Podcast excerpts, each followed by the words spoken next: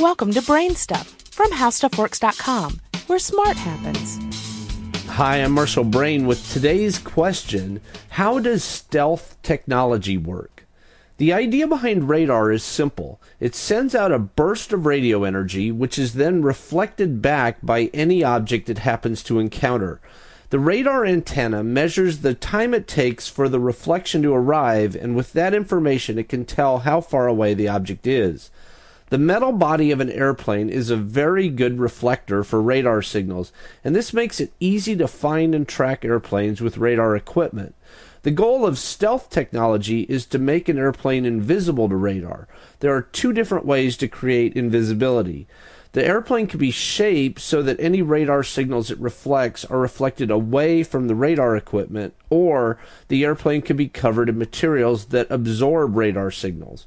Most conventional aircraft have a rounded shape. This shape makes them aerodynamic, but it also creates a very efficient radar reflector. The round shape means that no matter where the radar signal hits the plane, some of the signal gets reflected back to the radar antenna. A stealth aircraft, on the other hand, is made up of completely flat surfaces and very sharp edges. When the radar signal hits a stealth plane, the signal reflects at an angle away from the radar antenna. In addition, surfaces on stealth aircraft can be treated so they absorb radar energy as well. The overall result is that a stealth aircraft can have a radar signature of a small bird rather than an airplane. The only exception is when the plane banks.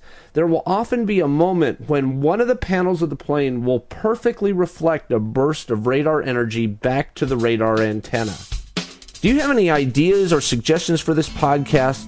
If so, please send me an email at podcast at howstuffworks.com. For more on this and thousands of other topics, go to HowStuffWorks.com.